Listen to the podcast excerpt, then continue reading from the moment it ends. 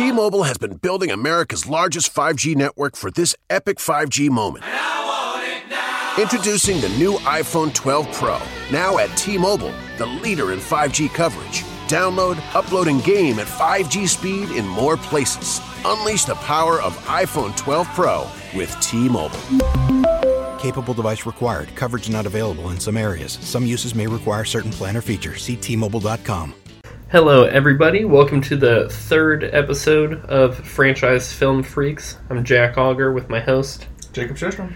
and we're here to talk about the Burton Schumacher Batman series. Um, we, uh, I think, I think overall, I don't know, Jacob. What, what did you think of these overall? Um, uh, you know, I think that they're fun to watch. They're they're certainly bright and visually stimulating. Well, I guess the Schumacher ones are, and the Burton ones are in their own way. But I, I will. They're not boring. They're not dull. Uh, execution varies from film to film. you know, but largely, I, it's pretty entertaining. And there's significantly worse things that you could spend your time doing than watching these movies.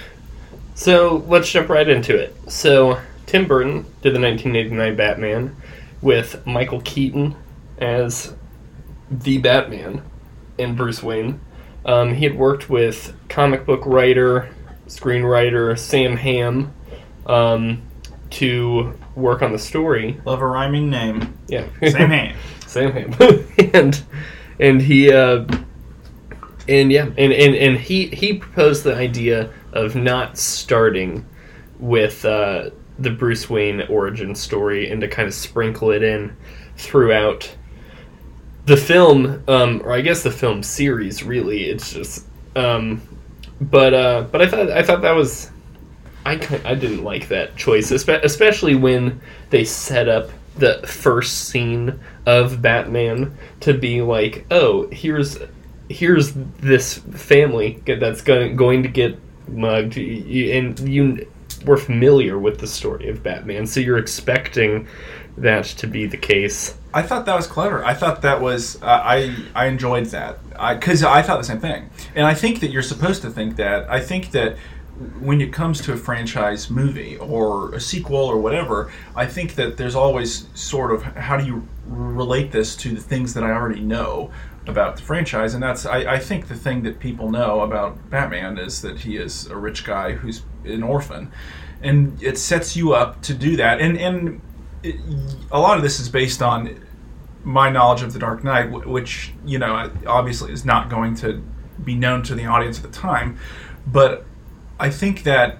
you're you're expecting that to be Batman, and when it's not, Batman instead saves this family, right? Yeah, I but- think that it's interesting. I think it's an interesting subversion of expectations. So I, to me, I thought that that was clever. I I liked I liked I, mean, I agree with what you said. The thing that I then, then in my in my I mean a, again we, we grew up with you know the Christopher Nolan Batman. We've we know this story. We know how he becomes Batman. So we, you know we did have that expectation. But uh, but then you don't you can just leave it out. You know they went back to it like mi- in the middle of the film and they were like they showed it and it was just like flashbacks. Yeah, yeah, and it was just like, if the goal is that like we're gonna introduce this thing, or, or kind of you know like subvert what y- your imagination, um, then then like we already we for that to work, you already know what's happening. Yeah. You already know what's gonna happen, so then you don't need it. it I guess yeah. that's that's my feelings. But uh, but yeah, I mean, so I mean, what, what, what were your thoughts on the on the movie as a whole? I guess, or, or As a we whole, can kind of go through it. Yeah, well, I, th- I think that if you want a darker movie, I think that Tim Burton is a good choice. I think that dark is kind of his thing. Yeah. Um, he he reins it in in this movie a little bit, and he really lets it fly in Batman Returns. But in this movie, it's it is absolutely a departure from uh, Adam West's Batman.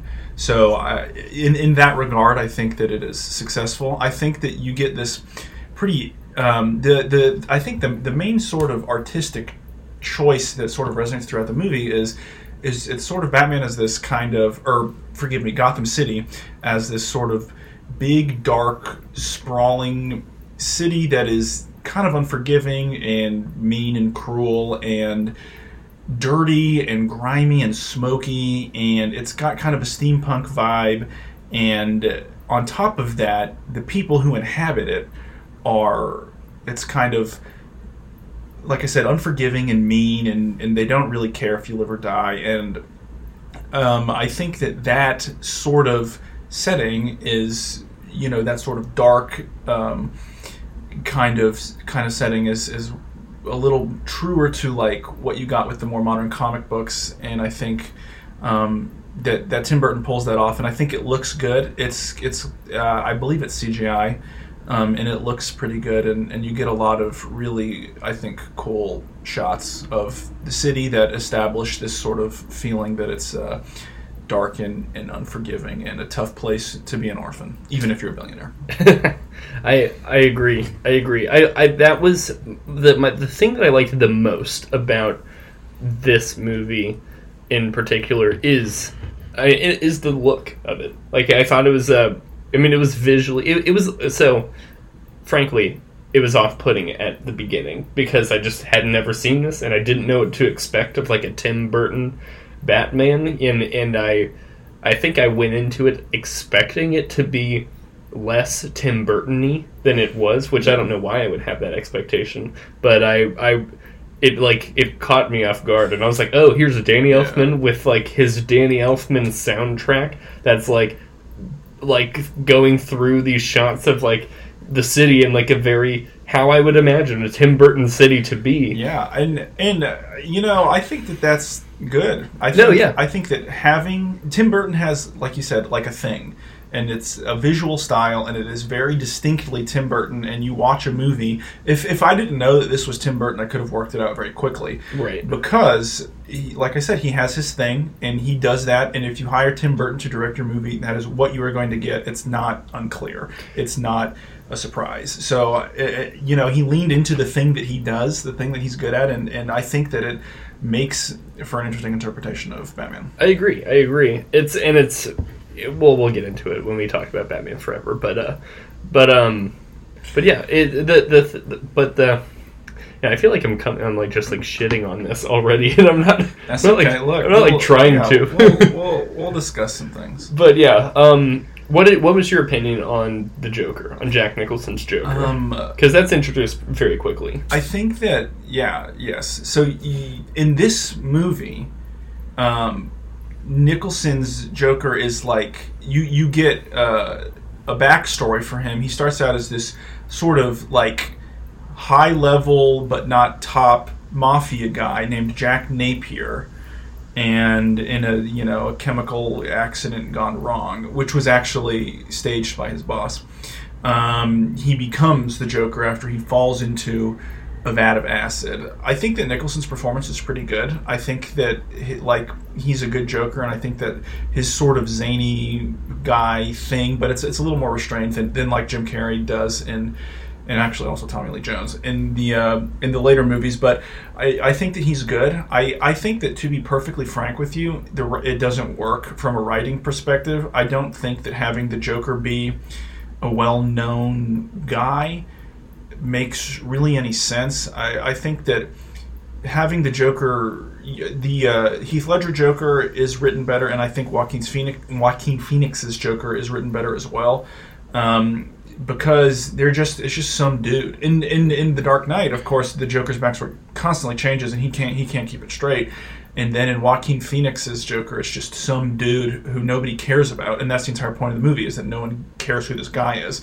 Right. And in this one, he's like a well-known guy. Everyone would know who he is. It's he looks like Jack Nicholson, just smiling. Yeah, that's that's like I mean uh, that, was throughout the whole franchise or like this whole series. It's it's just um, you know it's just, Yeah, it's it's just guys that look exactly like the guys that they are, and there's no there's no like. In, I mean, I guess Catwoman is the only one that's like in a suit that like her. So the Catwoman is, has these big eye holes like Spider-Man's suit, but Spider-Man covers them up with that whatever. In Catwoman, it's just so you can just like see her whole face. Right. You can see Robin's whole face. You can see Batgirl's whole face. You can see Riddler's whole face. Two Faces, uh, everyone knows who he is.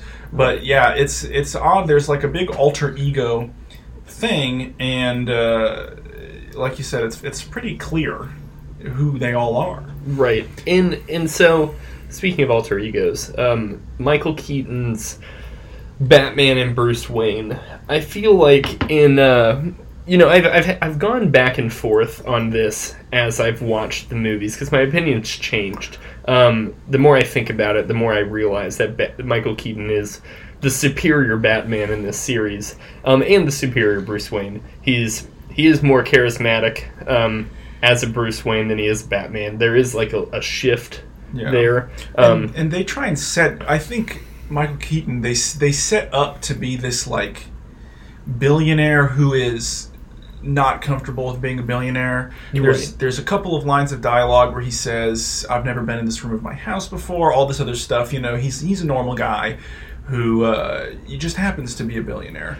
They kind of try and humanize him in that way. I, I don't really think that makes any sense, to be honest with you. You know, he's been a billionaire from birth, but he has this sort of great perspective. I, I don't think that any billionaire in the world has that kind of perspective, so I, I'm not really sure that that I, I buy that. But um, but that's sort of, you know, like I said, regardless of the way that billionaires are in real life, I, I think that he's reasonably charming as Bruce Wayne. I think that his sort of ditzy kind of you know, I don't. I've never even seen this car. What? I have. I own five Lamborghinis. What? This, what? This is wild. You know, I, I think that he does it well. It's performed well, and I think that um, he he's pretty good in that role. I think that as the as the you know billionaire guy, I think that um, he's reasonably charming. So I I, th- I I do think that Keaton is, is pretty good as Batman. Yeah, yeah. Um, but as for as for the story of Batman, I think that you know what it is. It is. It's really fun to look at. It's really fun to watch. I I think that if you can get past, you know, the Michael Keaton um, being like a like a non-pretentious billionaire, Right. um, you know, like a cool like a cool. I'm just a cool Yeah. elite member of Yeah. society. yeah and it doesn't it doesn't really address that there's a there's a, a scene early on and it's like a big charity function which becomes a mainstay in the series where there's a big charity thing with all of Gotham's elite and Bruce Wayne has to be there and then you know something happens but um in, in I figured, you know, the scene happens, and I'm like, okay, well, you know, there's going to be some statement here about class or capitalism or whatever. And what happens is uh, Commissioner Gordon gets a call, and Batman hears it, and then he just um, goes. It just sort of advances the plot to give Batman a reason to go be there when the Joker becomes the Joker. It, it's not, and like, it doesn't really explore that theme very well. And I think that it's kind. I, I felt like it was kind of a missed opportunity. I didn't feel like it was. It was very um, like they made the most of that scene. It, it it feels like a lot of this this movie is like sort of well-meaning rich people who maybe I, I don't know may, maybe you know they're doing their best and they're donating money and they're they're philanthropic philanthropic and they're doing their duty to society um, as as we know rich people to be Yeah. in society. Yeah, something like Just that. absolutely selfless individuals. Sure. yes, and uh, I, I'm not exactly sure that. It, like I said, it felt like a missed opportunity. It felt like there was something to say there that did not get said. Yeah, I think so. So there's that. Um, y- what were we talking about? What what brought that on? Uh, we're we're talking about uh just Michael Keaton as as In general. Batman. Yeah, I think. Sure. Yeah. Okay. So but so so what other notes did you or So what or what notes do you have? So there's a couple. I think one thing that this movie does that's pretty successful is that there is this journalist angle where so he um, the love interest in this movie is Vicki Vale, who is a photojournalist at is it the Gotham Times? I don't know what the, the fake paper is called, but at the Gotham newspaper. And there is this other journalist called Knox that she's working with. The Knox character is kind of comic relief, and he's sort of a He good was old boy. ridiculous. Yeah, he was. Yeah. He was absolutely ridiculous. yeah, ridiculous. but he's funny and it's good. I think it works. yeah. Um, I think that that thing is is is interesting, and um, there there is this this um, is it like an early version of Batman, and so you get this situation where a lot of people don't know who he is in the movie, um, and so Knox is is like obsessed with Batman, and he's writing these stories, and people are like, "You're a bozo." Why would there be a bat person who fights crime? You're so stupid. I I that I loved that. Yeah. That was like I, I genuinely thought that that was interesting because I thought that I mean at the beginning it starts with Batman fighting crime. So like I just kind of assumed it was like an established thing that was like Yeah. oh, everybody knows about Batman. He's you know, he's working like I didn't realize we were going to get I didn't realize we were starting off at like the beginning Right, of like right. Batman. And in the the dialogue with those two criminals, they may one of them makes a comment about I'm I'm afraid about running into this bad guy, and they're like, "What are you talking about? That's not real. It's an urban legend. It's not real." You know. And then of course, uh, Batman comes and you know kicks their ass. But I think that, that that was something that I thought was kind of interesting. This like urban legend idea, and I feel like that sort of oral storytelling, like I said, urban legend type of thing, kind of falls by the wayside in 2020 with phone cameras and instant communication. And I think that when like all you can do is read the paper and see like a third hand account of what someone maybe said or didn't say, I, I thought that was interesting. And I think that Batman functions well in that kind of environment and that um, it's something that detracts a little bit from uh, a more modern telling of Batman where, where that can't really be allowed to happen. Yeah, yeah. Also, jumping back, uh, Vicki Vale works for the Gotham Gazette. Gazette. Okay, I, I had to look it up because I also couldn't remember. there you go. But I like that as a name for a Yes. newspaper. Yeah. Um, So, so yeah, so so that's um, sort of I think the establishing elements and, and character. The as far as the plot goes, it's pretty light. It's mostly just Batman interacting with Vicki Vale and their love interest, and the Joker, who also ends up liking Vicki Vale. And Batman, you know, ha- they have these little scenes. Batman battles the Joker. Vicki Vale gets kidnapped, um, and then eventually the Joker dies. You know, it's not it's not too like I said, it's not too heavy on plot. yeah. Um, Joker he he takes over. That's so that's his initial sort of deal is that he wants to be uh, like the boss, the mafia boss. He wants to take over because the, the other mafia boss, um, Grissom is his name, Carl Grissom, I believe, um, tries to off him or at least get him arrested. And of course, he survives and becomes the Joker. And so he's his main motivation is initially to try and take over his businesses, which he does almost immediately. And then he, of course, has this feud with Batman. In t- one in terms of just not liking Batman, but also because they're both fighting over Vicki Vale. Yeah, I uh, so so I think that my opinions of this movie is are kind of perfectly summed up in this Roger Roger Ebert um, review, and and I'll, I'll read this this paragraph from it. It says the Gotham City created in Batman is one of the most distinctive and atmospheric places I've seen in the movies. It's a shame something more memorable doesn't happen there. Batman is a triumph of design over story, style over substance, a great looking movie with a plot you can't care much about. All of the big moments in the movie are pounded home with ear shattering sound effects and a jackhammer cutting style, but that just serves to underline the movie's problem, which is a curious lack of suspense and intrinsic interest. Yeah, no, I think that's that's largely exactly what it is. There's Right. there's plot elements that are introduced, like he said, you don't care about. There's a festival celebrating Gotham City that's supposed to be planned, and it it's not.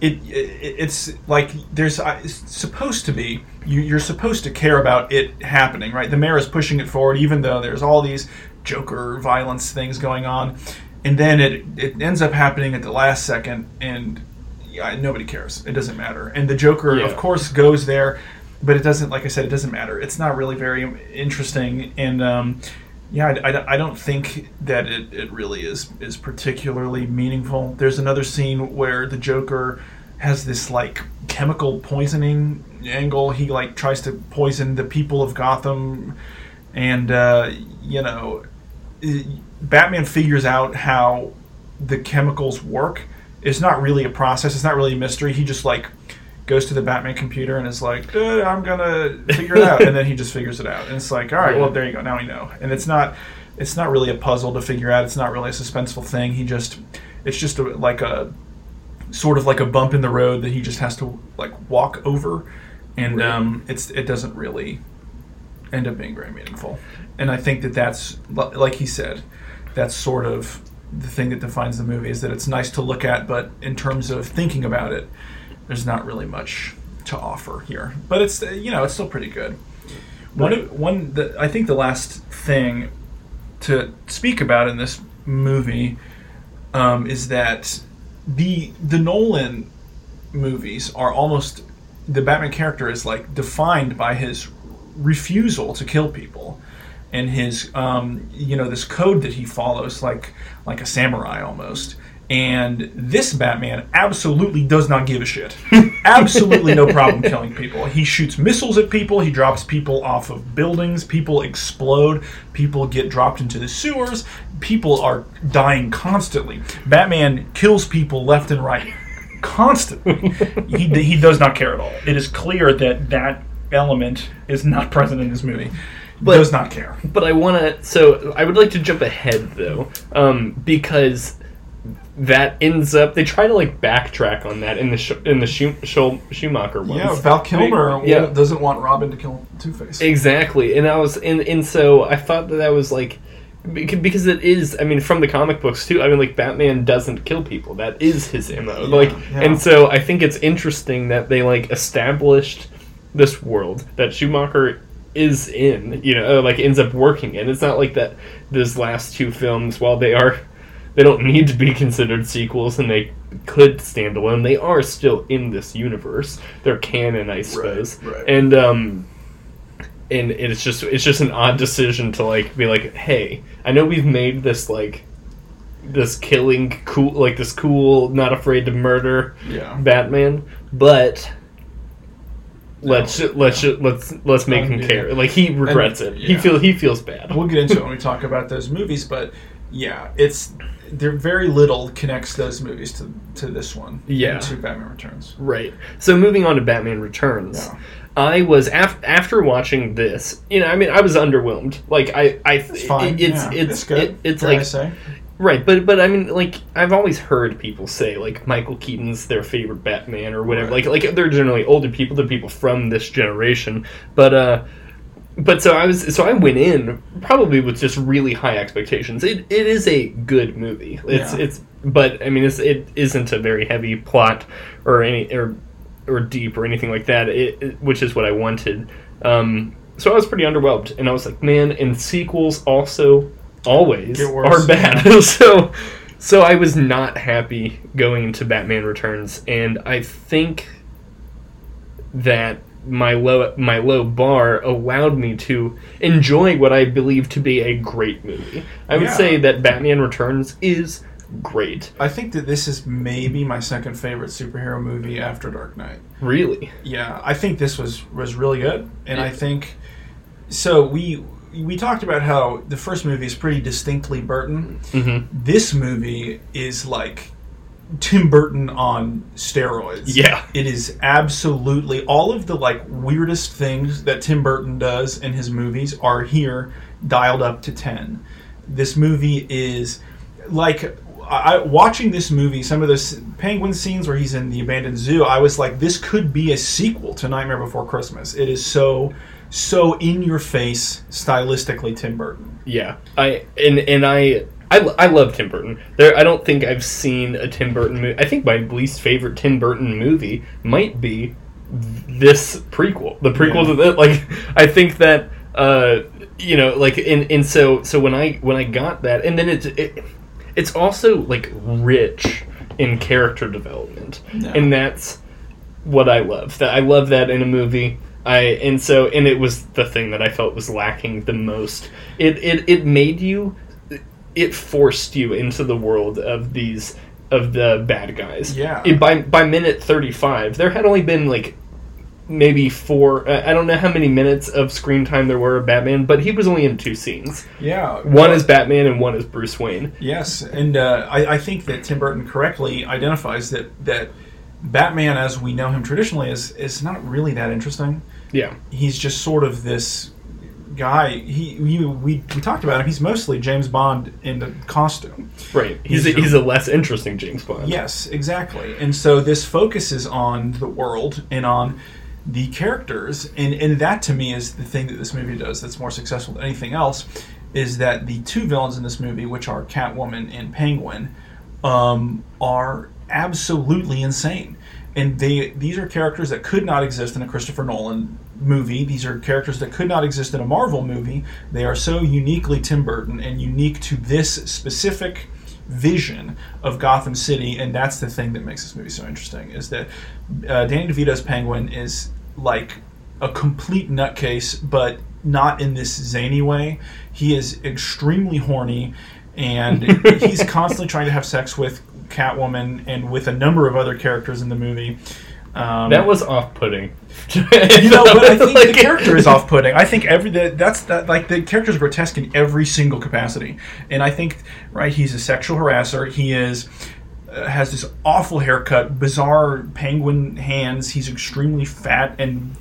You know he's he's grotesque in every way, both in the way that he behaves and in his physical features. And I think that that it's off-putting, but I think it's off-putting in an artistically interesting way. Oh, for And I sure. think it's meant to be off-putting. For sure, for sure. And I think that Michelle Pfeiffer's Catwoman, one of the a note that I have here is that she plays a better Joker than Jack Nicholson does as Catwoman, who Yeah. goes completely off the deep end after um, she gets uh, Pushed she- out of pushed out of a window. Yes, by her boss, who's played by Christopher Walken. Who, which, um, so an interesting thing about Chris, Christopher Walken, I loved Christopher Walken in this. I thought Max Shreck, like, worked perfectly in this world without having been in it before. But the, the reason for his character being in there is because, uh, Billy Dee Williams didn't want to to do it. And He was going to be he was going to reprise his role as Harvey Dent, and a major plot point of Batman Returns, or at that time, I, I think it was titled something else, um, but you know, Batman Two, the second Batman film, um, was going to be the the creation of, of Two Face, and um, I guess Billy Dee Williams didn't want to do it, wasn't interested, and so they got they created a new character, and you know didn't uh, just move, just kind of moved on from that, and um, and he you know, I, I, I actually, do- I truthfully don't know much about um, Catwoman's like backstory. Um, so I went into this pretty open. Um, Sure. And I Catwoman thought, appears in Dark Knight Rises, and I think that her Yeah. and it's Anne Hathaway Yeah. in Dark Knight Rises, and I think that that version of Catwoman as this sort of like thief. thief who like is is like kind of innocuous, not on the same. You know, I, I think that Catwoman works with Batman a little more frequently than you see. Like the, like the Joker would never do that, Right. and I think you sort of get that.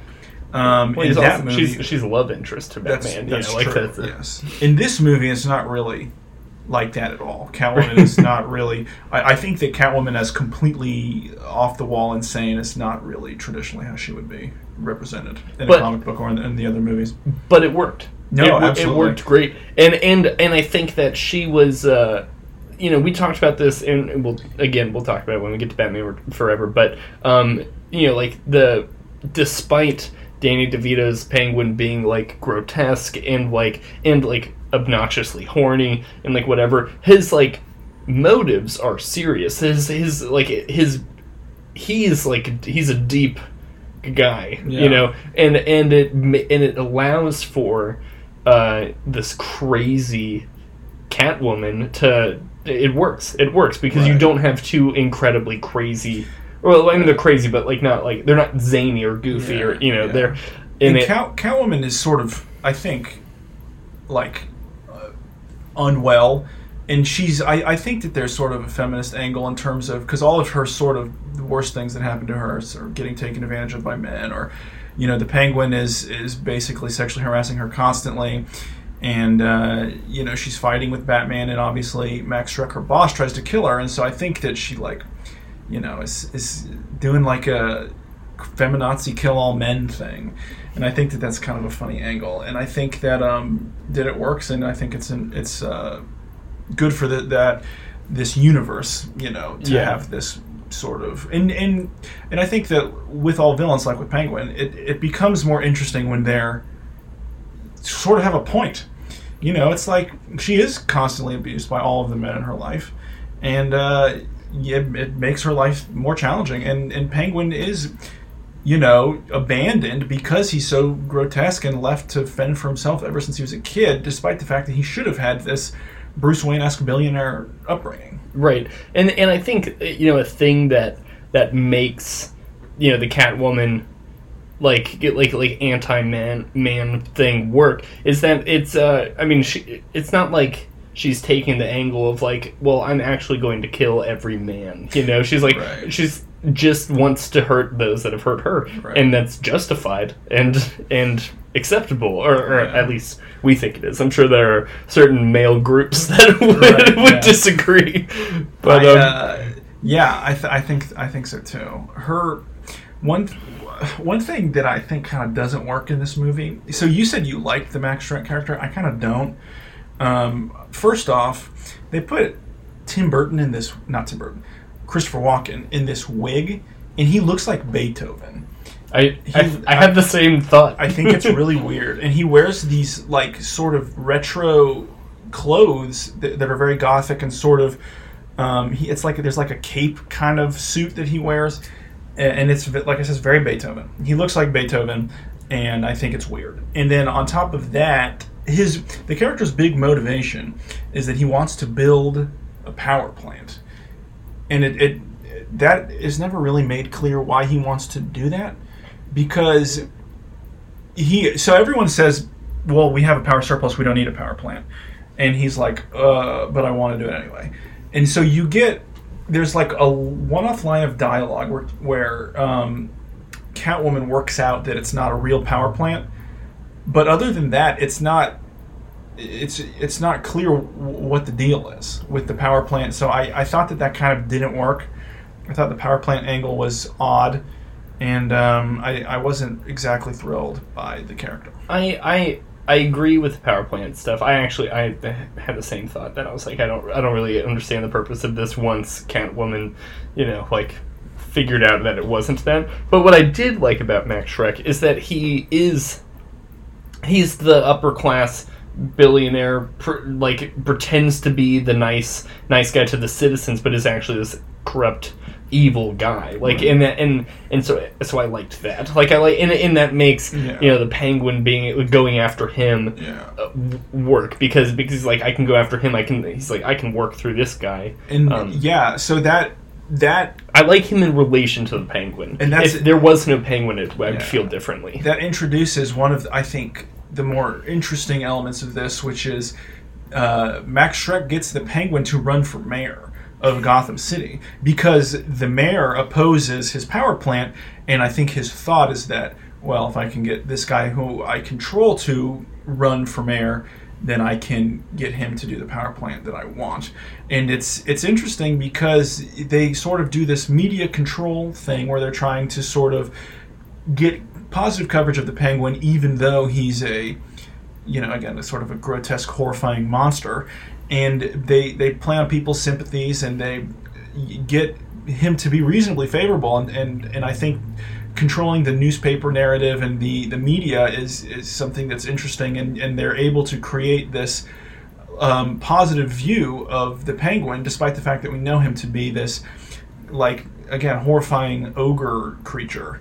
And that was something that that you know Max Shreck takes a very sort of direct role in and then obviously it you know the penguin it, it eventually has a fall from grace where it's revealed that he doesn't really um, you know he doesn't really think all these things. And he he's uh, sort of this you know every day sort of corrupt supervillain type of guy.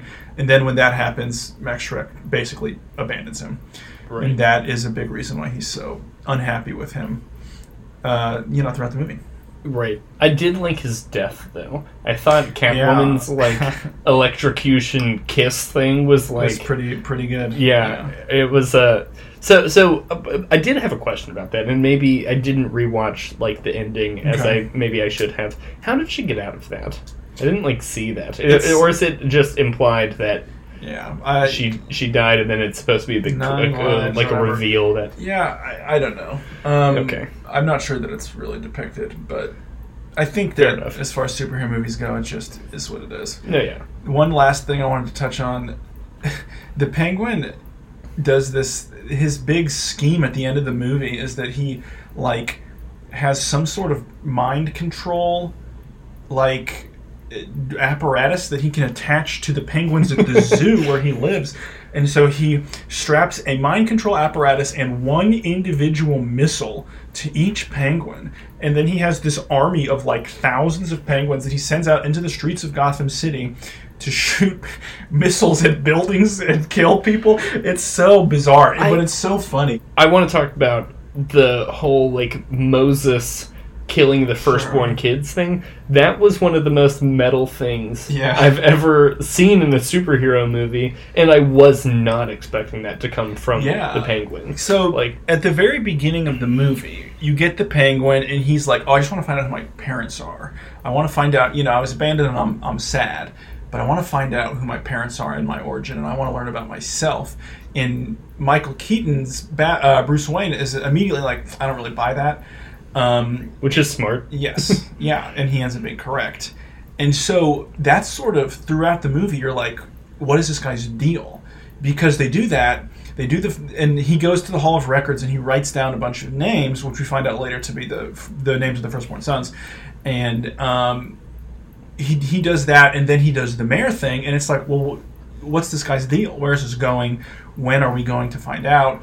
Like what? wh- Why he's doing this? Why he came up from the sewers? And then, like you said, it all culminates in this thing where he's like, I'm going to do a mass murder of exclusively babies and little children.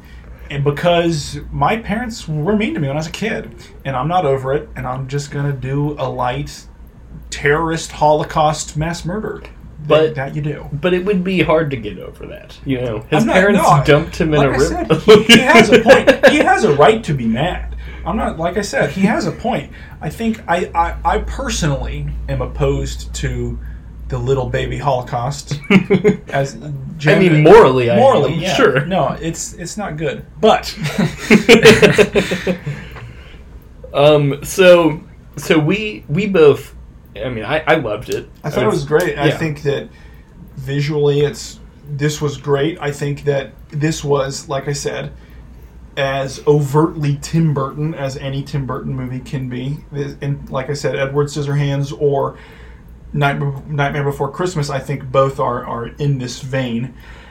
Um, and uh, but I guess Tim Burton's thing is, is perhaps a little off putting to people.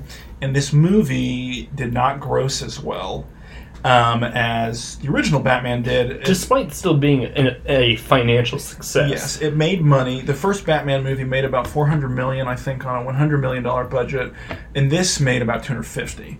So it was short. And then also, um, which you can get into, Tim Burton had a little issue with the McDonald's Corporation, which led to his ouster as a as a director. Right. So so basically, uh, the movie was considered to be a little inappropriate for for children. Yeah. Which you know, I mean, it's a PG thirteen movie. And So it's, it actually kind of the dialogue and a lot of the stuff that happens. It's kind of a miracle that it got down from an R because it is overtly sexual in mm. a number of ways. that's that is true. But still, I mean, like I've. They want to sell these toys in Happy Meals, which are not directed towards teenagers, you know, like which is what this movie is directed towards. But I guess you know, um, Warner Brothers saw that as a as a big enough deal, combined with the fact that uh, it made 150 million less than, despite still being a success and in a, in a positively Yeah. reviewed movie, um, to I- oust him. I think that um, I think that this is sort of a microcosm of the problem with franchises as a concept. Is that anything you do that is artistically interesting is going to put people off, right? Yeah. You know, because your your movies that are it's hard to make a critical and commercial success. And this movie, like I said, I think that this was better. It was more artistically ambitious. It was more interesting. I thought it, every element of it was more compelling than Batman. And you know, the the weirdness, the things that are so strange about it, are the things that I liked, but are also the things that put people off. And so, basically, this movie's unique, interesting, artistic elements are the things that essentially guarantee that Batman Forever and Batman and Robin will be so bad. So it's kind of challenging because you know it, this movie shows and and Batman shows that this is a financially successful concept and people will go if you make this movie, but um, it's not as financially successful as it could have been, and so like I said, that dooms us to get these next two Batman movies, which are one is bad and one is almost unwatchable. Yeah, but bef- but before that, I wanted it. I it was kind of hard to find bad reviews of Batman Returns, and I but I found one, um, also by our boy Roger Ebert, who Oh, I okay. who who I think just doesn't like Batman, um, because he was unimpressed with the first one, which uh, which granted we agreed with that. With this though, I I distinctly disagree with. But he goes, perhaps I would have enjoyed Batman more if the movie had been about someone else. Perhaps one of those Marvel superheroes who frankly concede their personal in- inadequacies. Which I think is interesting because I don't. This was written in '92 before, like Yeah. at the at the time there was like Howard the Duck and like Right. like I think like a Daredevil, um, but uh, but yeah, but not what I think he'd be he would be upset uh, at the current Marvel structure. But he goes, I can admire the movie on many levels, but I cannot accept it as Batman. And I was disappointed that the disjointed plot advanced so unsteadily, depriving us of the luxury of really caring about the outcome. I do think that if there is a weakness to these movies, it's the writing. In, in fact, in all of this franchise, I would argue that the writing is not that good. I Th- this movie's plot is kind of odd. but but it I in my it, it works though, or I think it works. I Uh, I wouldn't say that it works. I would say that it's not bad enough to detract for it from me. Okay. But I think that like things are just sort of introduced and things happen and you're like, oh, he's running for mayor. Like the the mayor reveal, there's absolutely nothing. He the penguin just comes out of his lair one day and he just is in a campaign headquarters for him running for mayor and and it's like, oh, okay, uh, all right, I guess. And like that's the, the that's the plot of the movie is like it's just like things like that. There's not really much exposition, much explanation. There's you know, and, and so I I do think that the, the writing's a little weak. Okay, fair enough. But speaking of weak writing, we have we have Batman Forever. Yes, yeah, And and so so after the McDonald's Corporation uh, and Warner Brothers uh, rivaled Tim Burton's directorial power, um, they forced him to step down, and uh, and he still produced the movie because I guess I mean he had already had enough a role. And, yeah, I mean, sure. he was already going to produce it when he was directing it. Um, but they replaced him. They had a, a, a few people they were considering, Sam Raimi among them. Um, but they Tim Burton decided on Joel Schumacher, um, who uh, who torched the vision of, of everything. So if if Burton's Batman is dark and gloomy and gothic, this is a literal polar opposite, photo negative. This movie is extremely bright visually. It is glow in the dark. It is faces painted. It is, you know, it, and it, the other thing is if Tim Burton's movie is a move away from the campy sort of 1960s Batman, this is um, going not just in the opposite direction, but uh, taking Batman up to the campiest possible levels that it can possibly be. and and so you know like i understand that they made a decision to do that but it like still tries it tries to to like have some like serious tones to it. Yeah. So it's like it's not like just embracing the camp. Like what makes like the original like 1966 Batman great in my opinion is that it like it knows that's what it's doing and it goes towards it. Where this is like we're campy but also serious and you can't, and do can't- you i mean i guess in a way you could probably find a way to do it but uh, this didn't uh, yeah, joel schumacher did not unlock that box yeah, camp. It's it's all it's sort of hard to gauge things that are campy because it's like, to what degree is this on purpose? To what you know? It's like if something is bad, you know, how do you how do you assess something that's meant to be bad? And so, like you said, it it there, there's campy elements, and then there are things that are are not campy but are meant to be serious, and so it's, it, it kind of can't it doesn't really get its footing um, in that regard in terms of working out whether or not it's really supposed to be campy. And the the other thing is that it's not it's it's regardless of, of camp, you know, and in terms of uh, whether or not something is supposed to be bad, there are in this movie and in Batman and Robin a number of things that are just objectively badly um, executed yeah in terms of writing, in terms of performance, um, in, in a number of regards. And I think that even if you're doing a camp thing, even if it's not supposed to be serious, even if it's even if it's just supposed to be sort of a fun, interesting, you know, different little take, there are en- enough of this is um, is badly executed that you can't really forgive it and say, "Oh, well, it just can't be fun." It's uh, like I said, it, it a number of things in here are just just sort of outright not good. Yeah, I um one of the so so some some of the notes that I took on this, um, the lo- like it, it kind of starts with the love interest. I feel like because I mean that's like Batman shows up on the scene and already there's this like you know doctor of sorts. I don't I don't exactly know what. yeah, what she's she- a criminal psychologist for, but and they call her to she they She acts like a detective yeah, the beginning. it's it's odd because she just like shows up and they're like they just call her to consult.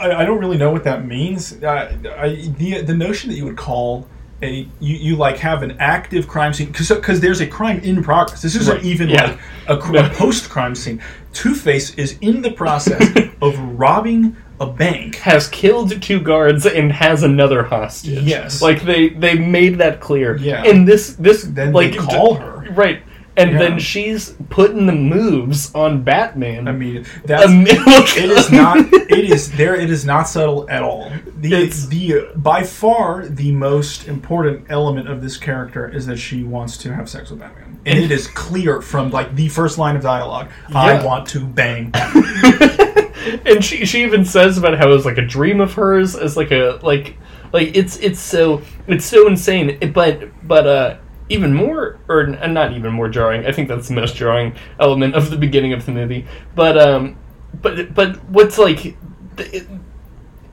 i'm sorry. I'm i'm i get frustrated by this but the Okay. the harvey dent like turning into two I face yeah, Two Face is really quite bad. He, he's it's it's awful. And so i mean obviously they recasted billy dee williams with tommy lee jones. They recasted michael keaton with val kilmer. And and i think that those couldn't be i think those are probably the two, two of the worst choices made in like the production of this movie. And it's a movie filled with bad It's- directorial it's- and production choices. Yeah, the, you know, Tommy Like- Lee Jones, I think, is like a dark, gruff kind of guy, and Two Face.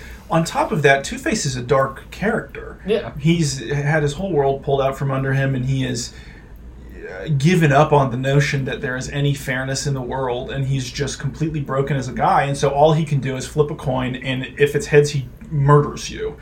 And like this version of Two Face is basically like a mildly less zany version of of of uh, Jim Carrey's um, Riddler. And the thing about when I say mildly less zany is that the Riddler is a ten and Two Face is a nine. It's preposterous.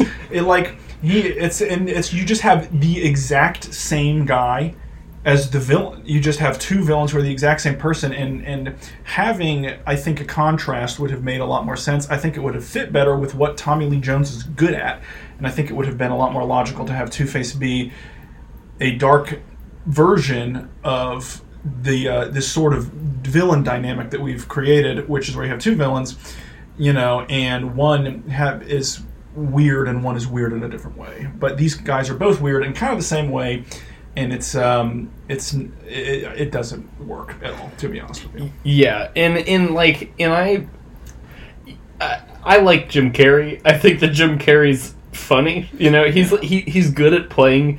I That- mean, that guy. exactly. He's like as the Riddler. He's done that numerous Yeah. times. No, he's the Ace Ventura in this. He is the Grinch. He is he is that person. That the Jim Carrey thing that you get the mask.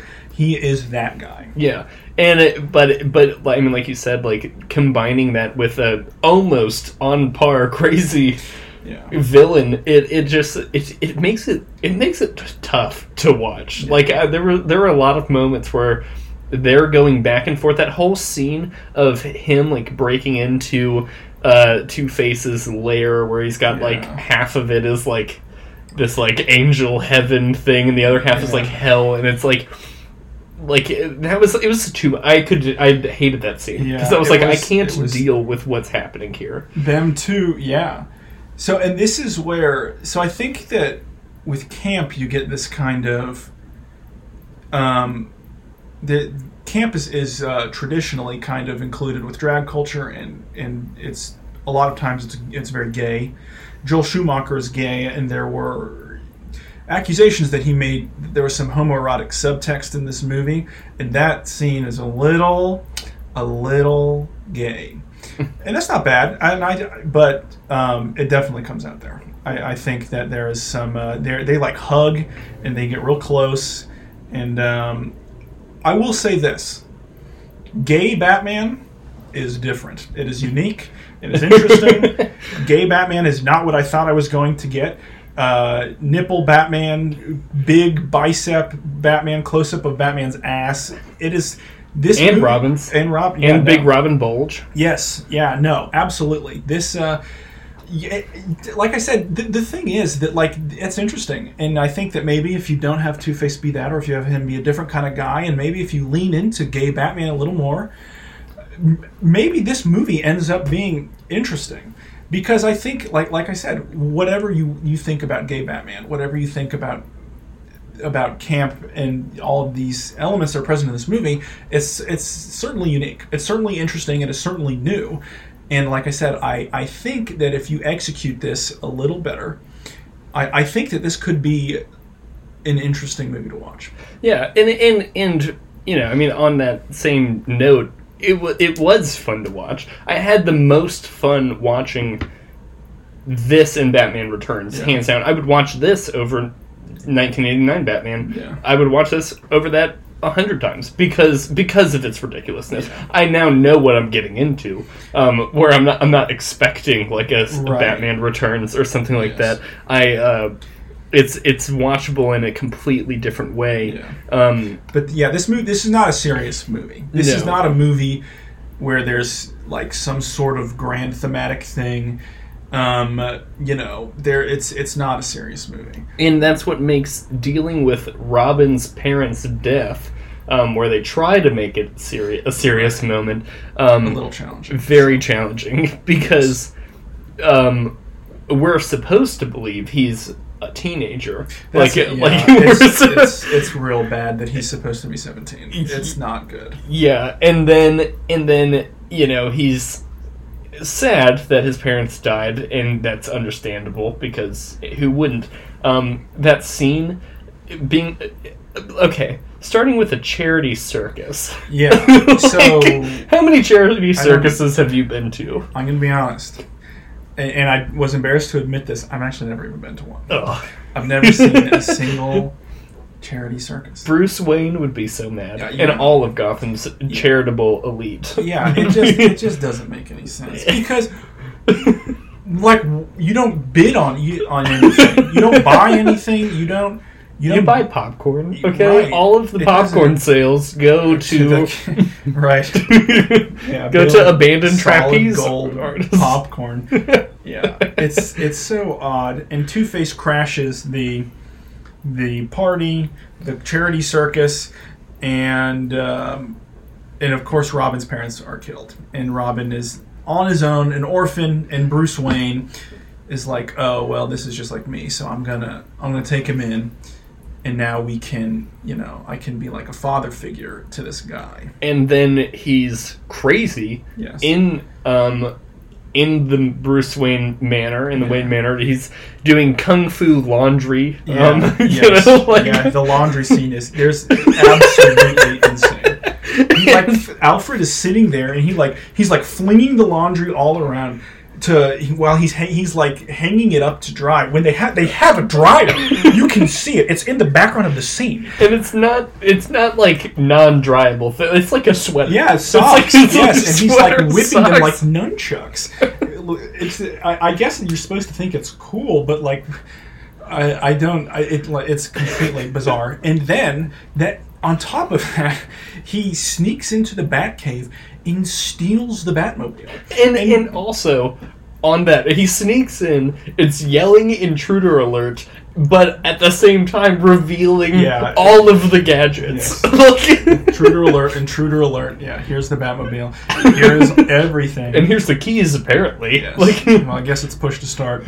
But yeah, yeah, and he so he just he just all right. Well, I'm here, and what I'm gonna do is steal the Batmobile, and he just drives around, and he eventually goes to this um, what can only be described as like glow in the dark gathering of the Juggalos. and uh, he witnesses a woman who is being assaulted, and he springs into action. And the way that he gets them to stop assaulting her is that everyone laughs at him because they think they're like, "That's not Batman. That's just a kid." and so nobody nobody takes him seriously.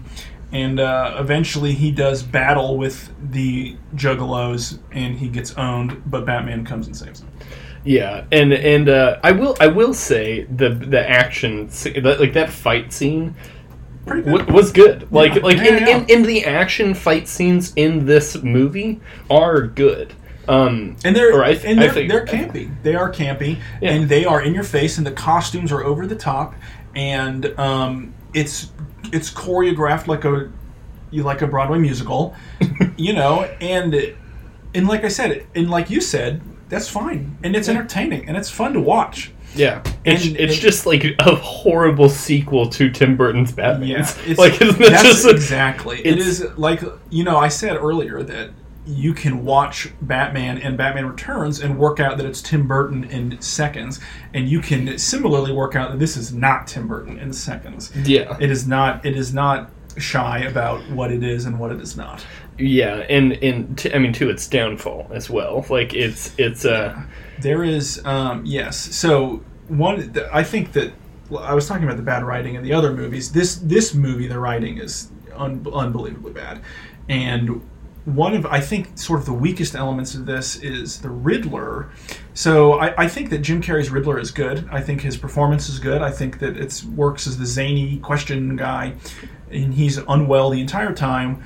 But his uh, his big deal, his big sort of motivation is that he he's created this sort of TV apparatus that lets you be inside of the TV feel like you're really in the show. But really, what it does is it like I hate this. transfers your IQ to him, which doesn't make any sense. It doesn't make any sense, and it's not, and it doesn't happen. Yeah, Like, well, it, it does. It does Well- happen because he rips the thing. I guess it happens because when you blow it up at the end, he like turns into this zombified guy because he loses all of his IQ or something. it doesn't make any sense. It's it's very odd. He like, but it's it's it's it's he's like sucking IQ from like children, like because that's like what it is. The people who put on the helmet are like little kids, and it's like, well, now I'll know what the secrets to life that these nine-year-olds can give me. it doesn't make any sense at all, and he, it's unclear why he wants to use that to mess with Batman. So it's Well, well, I think I think that that's not true. I, I think he Okay. his intention was he wanted to get Bruce. He wanted to collect Bruce Wayne's IQ, like because like he. But he, they in don't- The, he in that gala thing. he doesn't know that Bruce Wayne is Batman until he. Right, but he knows Bruce Wayne's smart. Like he worked for Bruce Wayne. Like he was in Wayne Enterprises. Like I guess Bruce Wayne hired him personally. His name was on the job card. Right. But um, But it's like if, if all he wants to do is collect Bruce Wayne's deal specifically, his IQ, then like why does he have to then collect all of Gotham's IQs, who we know to, like I said, to just not give him anything at all? Right. Yeah.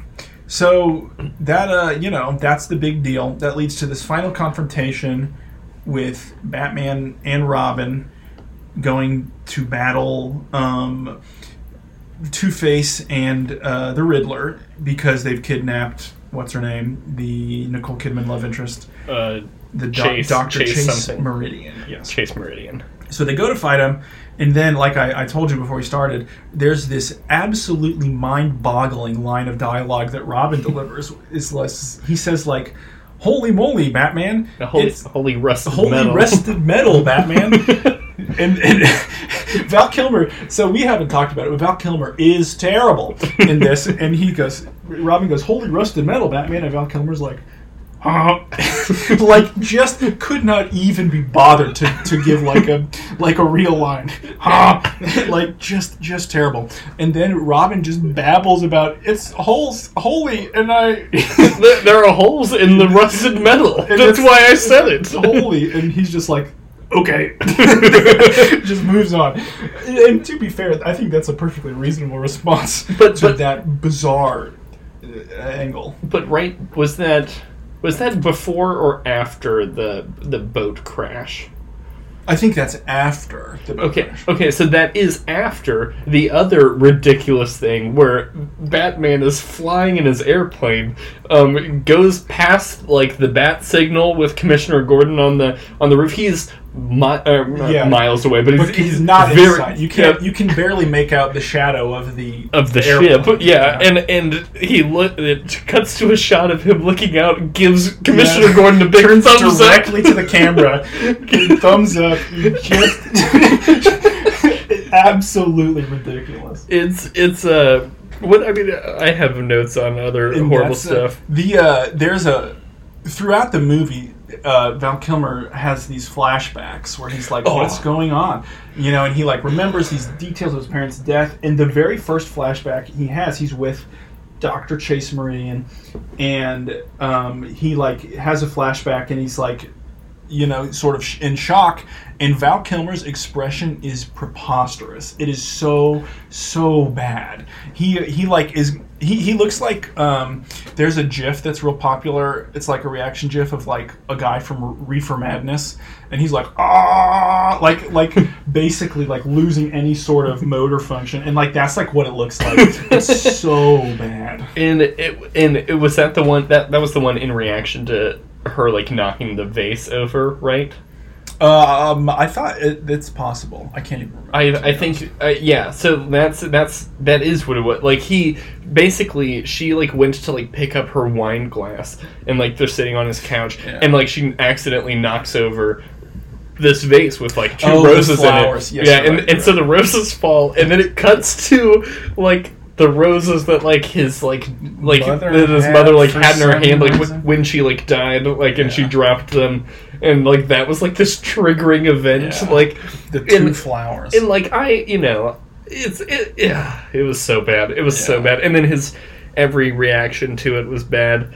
Um, and I mean more on the relationship with like Doctor Chase Meridian. Um, that what about that ridiculous scene where like she lights the bat signal for him to come, Oh, and like she's yes, like just yeah. in lingerie. And- yes, yes. She somehow, yeah. So, like, like we said earlier, she's inexplicably turns up in these places. She inexplicably is at the crime scenes. Inexplicably is at all of the events, and then, like you said, somehow she gets access to the bat signal and lights the bat signal for the sole purpose of getting Batman onto the roof so that Batman will fuck her. And like that is that is the entire that's the gig. That is why and you do that. and and you know she it's not like she has the keys she's like commissioner gordon has the keys to the to that that's his whole thing um and but then as he's like wa- as as uh, batman's about to leave he's rejected uh, her sexual advances in her in her full-on lingerie Yeah. commissioner gordon comes up and it's like what's the problem Hey, what's go- I saw the signal. yeah and then and then batman uh, was just like misdial or whatever Yeah, false alarm. yeah, and leaves, and then uh, and then it, it cuts away. But I just think it's funny to imagine like like oh Dr. Chase Meridian, what are you doing up here in lingerie and a robe? Like Yeah, look, exactly. this isn't on top of the police station. Is not where you should be in this get up. like exactly. it's so it's so It ridiculous. is bad. Um, but I have uh, I have I have some review. I have a review. It was hard to it was hard to find somebody that uh, that really liked this. Um, it was there there but but Matt Zoller Seitz of the Dallas Observer, um, he said unlike Burton. Schumacher doesn't let his stylistic and thematic fascinations run away with him. Which is wild. This movie is so in your face. I don't know how you could co- come to that. and, and apparently he keeps one hand on the wheel at all times, which it doesn't seem like that. It seems like when Robin stole the Batmobile, he most Yeah. certainly didn't have any hands on the wheel and just full throttle. Yeah. Uh, Yeah. the result isn't as emotionally daring and visually outrageous as Burton at his best, but it's better paced and more consistently entertaining from one sequence to the next. More consistently entertaining in the sense that it's all ridiculous It's preposterous. Yeah. and and and then on uh so so on uh we were just talking about the flashback sequences. This is what he had to say in the same review about uh about the flashback. He goes, The flashback sequences to the murder of Bruce Wayne's parents are so powerful that they briefly snap us out of the fun zone and into much darker, more provocative terrain. The surreal night sweat image of an enormous bat soaring toward an orphaned child is far scarier than Two Face's snap judgments, the Riddler's riddles, or the Joker's jokes, and a lot more dramatically interesting, which I have to admit, it's not. yeah. It's- yeah, I don't know how you you draw that conclusion, and th- and that's sort of what we were getting at before. Is that like the big failure of this movie is that it, it does that. Is, Right. is that it doesn't lean hard enough into the fact that it's just a big joke and that it's not a serious movie that it's going to explore some sort of theme of trauma or loss or whatever. That it's just going to be a movie where bizarre weirdos fight and is vaguely homoerotic. You know, that's if that's all you want your movie to be, then that's fine. You execute that and then whatever.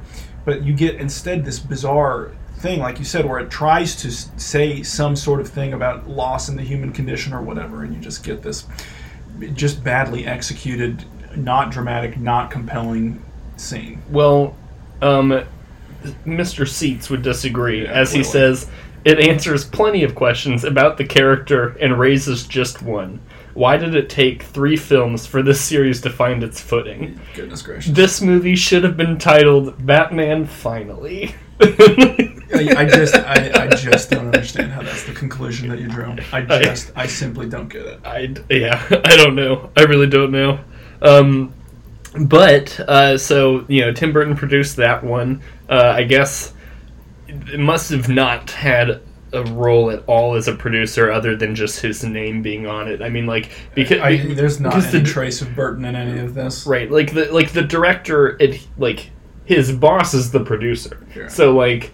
I would imagine that Tim Burton would be like, "No, Yeah. you can't, you, can't- you can't do this stuff because it like directly like negates everything I was working towards." Um, Yeah. So I don't know. And so I don't know that we addressed this, but you lose Michael Keaton, right? Yeah, yeah. So with Tim Burton, you lose Michael Keaton and you get Val Kilmer, and that's sort of one of the things that I think kind of defines this franchise as very loosey goosey with continuity from movie to movie. You lose love interests left and right, and it's not really addressed. You get different characters or different actors playing the same character. You said that you lose Billy Dee Williams and get Tommy Lee Jones.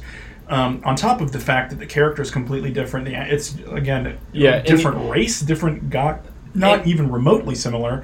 And, Right. um, and like I said, Val Kilmer is completely, obviously, just a different, a different guy. and you and you don't also back to Harvey Dent. You don't give like a decent explanation of of uh, he got here. yeah. It's like oh he got spray, he got acid sprayed on him in a courtroom that I guess Batman was attending That in was full costume. Like- It's there's a, there's a flashback scene where it shows um, Harvey Dent getting splashed, and like you said, Batman jumps from like the witness stand not, not from the witness. It was from like from the, the, background. yeah, yeah. in full in full Batman costume. He's just sitting at the trial in his outfit.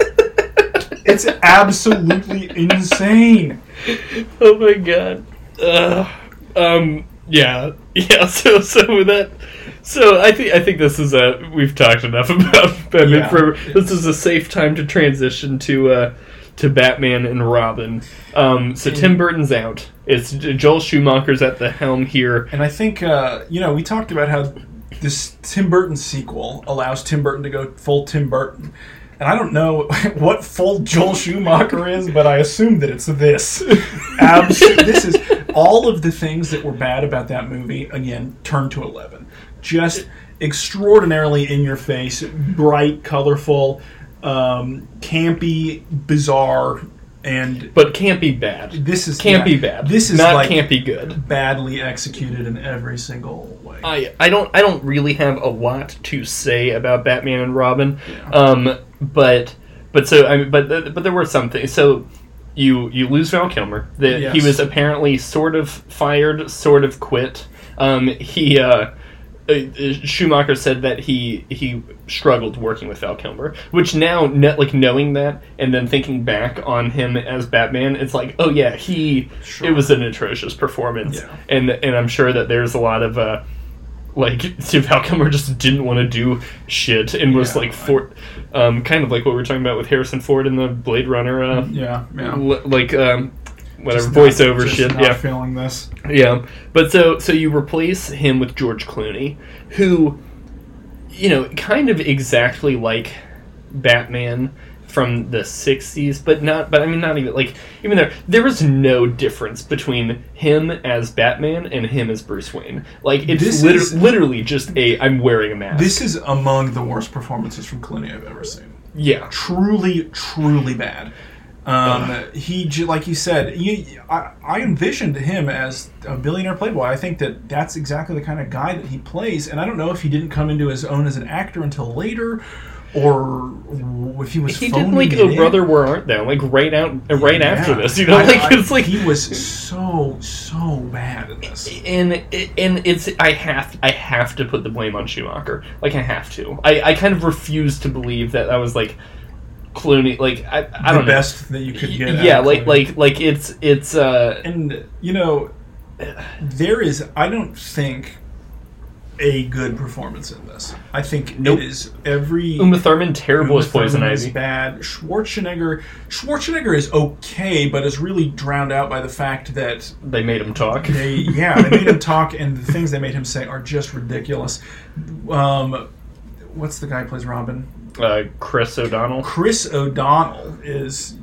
like a black hole of charisma, completely lacking in any sort of appealing characteristics. Alicia Silverstone, terrible. The, I don't know. Every single and, and like you said, uh, there comes a point when you get that many bad performances that you just have to look at the director and say, "This is on you." Yeah, it's it exactly. Uh, it's uh, you know, so so apparently, so so they wanted different people. Um, they wanted like William Baldwin to be uh to be uh Weird- weird Batman. choice. Um, didn't get that, so they got George Clooney. It's like they they wanted Patrick Stewart to be um, Mr. Freeze. He didn't want to do it. They. I, so it wasn't the this version of the dialogue on his part that they got because they rewrote the script for, Schwarzenegger. Schwarzenegger. So like, his dialogue is like maybe not the worst part of the movie, but it is so stupid. it's He, I would say that chill out. three quarters of his lines are just that, just one line. It's more than that. or I- puns. I found a website that had like if you were if if like all the only dialogue was his quotes and like I tried to count but he just has a lot of lines. He has Yeah. too many lines for Arnold Schwarzenegger in this movie. Yeah. But um so I didn't end up counting but like it was like 90% It's are are cold puns. Like Yeah, Um, Don't forget to ice the pipes. it's all every single thing he says is that. and and then uh, we have you have Bane, which you know we grew up with Christopher Nolan's Bane, Yeah. who I think is is I mean great. Like I, I interesting. it's yeah. I think that The Dark Knight Rises is my least favorite of that trilogy, but um but Bane is a good is a good villain. He's a, he's a solid villain, and um into this it's some like scrawny ass like uh I think that that's a little truer to the comic book that he gets powered up with that.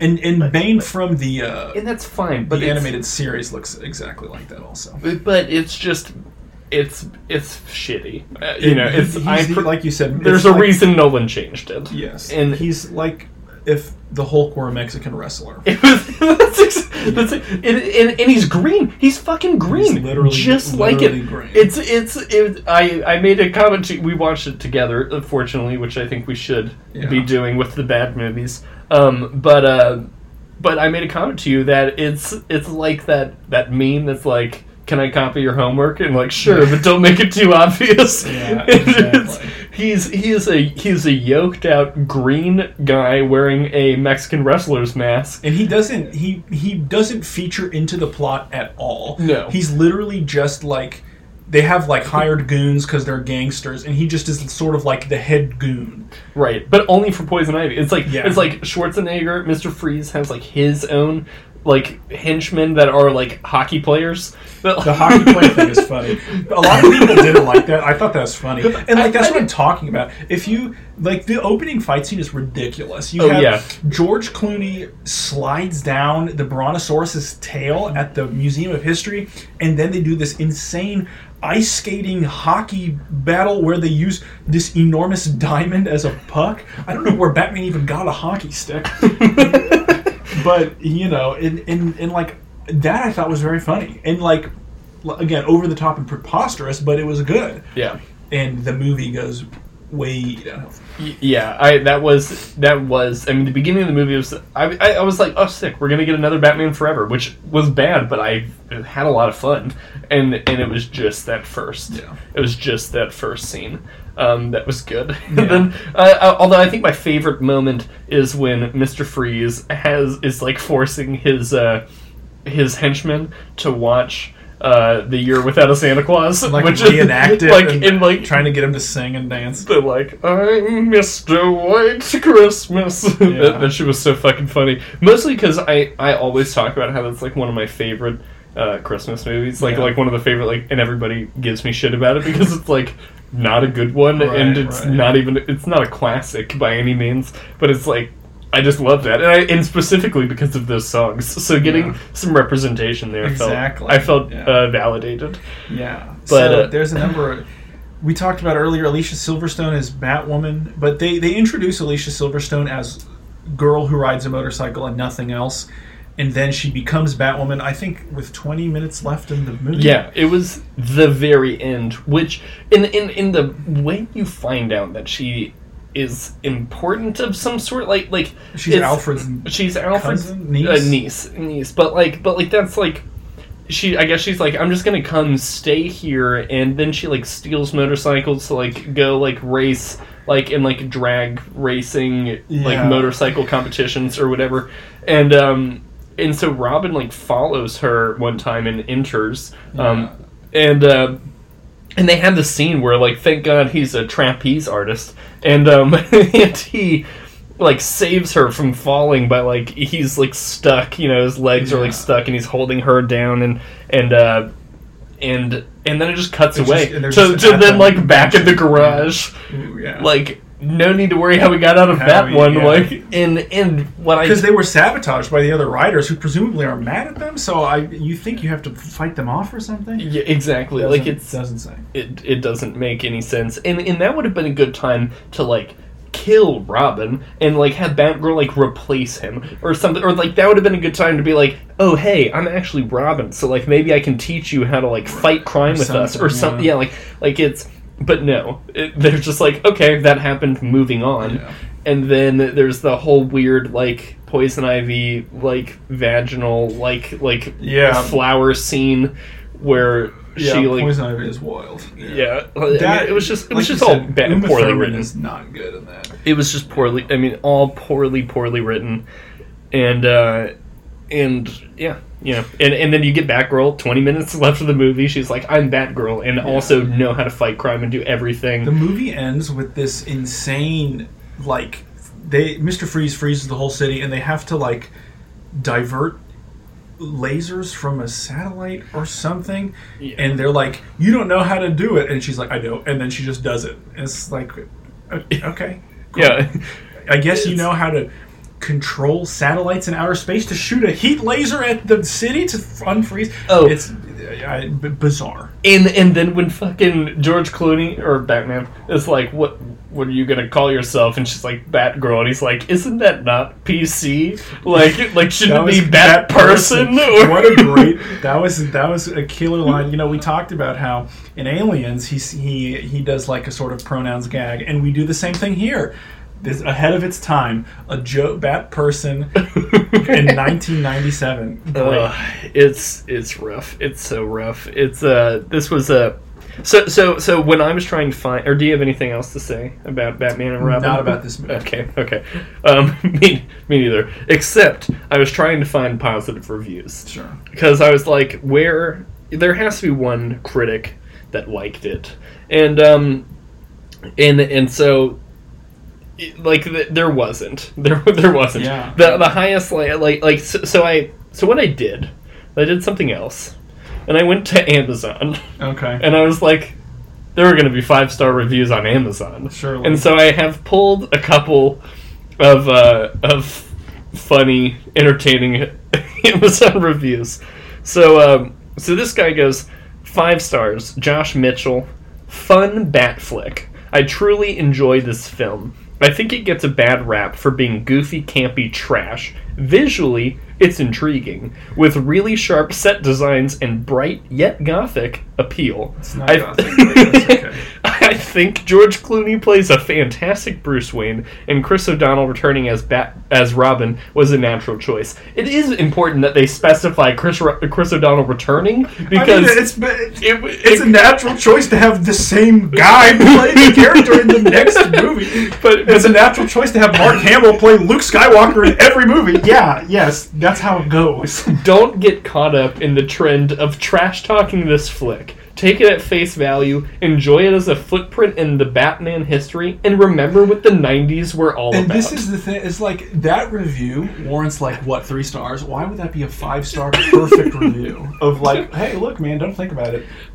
so, so this is another one of my Mary F providing us with a five star review. Batman and Robin is a great example of DC Comics, and it is so fun to watch. Uh, that's the title of the of the review. She goes, "I liked the costumes and the acting. Okay. The lines were so classic." I really liked Poison Ivy in this Batman and Robin caper. I have not seen this movie. Well, she wrote "move," but I have not seen this movie for years, and it was fun to watch it again. Freeze was very abominable until the very end. I like the evolution of Batgirl and how she became Batgirl. Alicia Silverstone was awesome. She So- becomes Batgirl just by putting on the costume. There's nothing else to it. She just finds the Batcave, puts on the costume, and leaves. There's no, She- there, nothing happens. Um, she has to guess the password. Oh, okay, that's she she the Alfred's password, which she first guessed it's was one Alfred. word, and it's directly next to the computer. Yeah, Yeah. ridiculous. so, and then she finishes the review with Alicia Silverstone was awesome. So was Uma Thurman, George Clooney, and Robin. So Chris O'Donnell this weekend. they got what's his name? Yeah. yeah. Oh my god! And so, yeah, I think that that these people um have really captured the essence of Batman and Yeah, Robin. I was gonna say that sounds like the kind of person who would like this movie. Oh my gosh.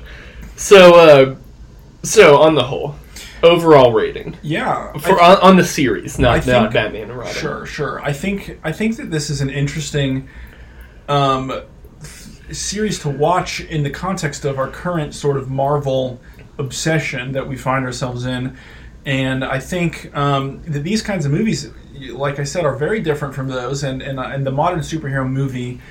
Uh, I think the big knock on it is that they're a little formulaic, a little samey, and that no individual movie feels, I think, particularly important. And these movies, I will say, no, they're not like that. They are different. They are unique, you know, to to varying degrees of competence, but they are certainly something that um, is very different from what we have in traditional superhero movies today. I think if I, I I'm going to say a six out of ten is what I'd give this franchise overall. Um, basically, two good movies, two bad movies, and uh, the bad movies are entertaining in a way that you know at least you can enjoy you know watching them. If I was to to rate these like in terms of like competence, I would I would probably give it a five, but it does get an extra point that the bad movies are at least entertaining to watch. Well, one of them. Batman and Robin is is utter trash. It has its moments. I, um, you know, I'm, I I want to agree with you, but I think I'm gonna have to make it a little bit lower. I think I'm Okay. I think I'm gonna give it a like a five out of ten. Okay. Um, I really think, like you know, I could never watch Batman again, like '89 Batman, and be fine. Um, you know, it's it is interesting to look at visually, but like, I mean, I, I'm a story guy. I like story, so so I like Batman Returns. I think Batman Returns is great, um, and I think Batman Forever is hilarious. Yeah. Um, Batman and Batman and Robin, I could do without. I, I'm not not to say that Batman is on par with Batman and Robin. Bat, Batman and Robin is one of the worst movies I've probably ever seen. It's not good. And- it, is, it is not good. yeah. Um, so I think I'll go a little bit lower. Um, but uh, but I but yeah. I mean that's my that's Yeah. my feelings. So so I, I guess that wraps up you know our our discussion on Batman. Um, Alright, yeah. our next film series that we're going to be doing is Indiana Jones. Um, I've seen Raiders of the Lost Ark. Have you seen any of the? I've any of- seen Raiders of the Lost Ark, and that's it. Okay, so so they're all they're all on Netflix right now. Um, if any of you guys want to watch along with us, but uh, we'll be watching Raiders of the Lost Ark, Temple of Doom, Last Crusade, and the Kingdom of the Crystal Skull, which uh, is the only one that my my partner has seen. So she uh, she said that it's uh, she liked it. So so um, so yeah, so so I'm I'm excited and uh, I'm excited to finish that. But I guess you know for now Signing off. signing off. Yeah, thank you for joining us for the third episode of Franchise Film Freaks. You know, you'll be able to catch us anywhere you listen to podcasts, Stitcher, Google. Google well, actually, I don't know if we're on Stitcher. We are on Spotify Snapchat, and, and Google and and uh, Google Premium or Google Play. It's Spotify Premium, Google Play, Yeah. And Apple. All So- over the place. All over the place. So, thank you so much, and have a good uh, have a good rest of your week. See ya. T-Mobile has been building America's largest 5G network for this epic 5G moment. Introducing the new iPhone 12 Pro, now at T-Mobile, the leader in 5G coverage. Download, upload, and game at 5G speed in more places. Unleash the power of iPhone 12 Pro with T-Mobile. Capable device required. Coverage not available in some areas. Some uses may require certain plan or features. See T-Mobile.com. T-Mobile has been building America's largest 5G network for this epic 5G moment. Introducing the new iPhone 12 Pro, now at T-Mobile, the leader in 5G coverage. Download, upload, and game at 5G speed in more places. Unleash the power of iPhone 12 Pro with T-Mobile. Capable device required. Coverage not available in some areas. Some uses may require certain plan or features. See T-Mobile.com.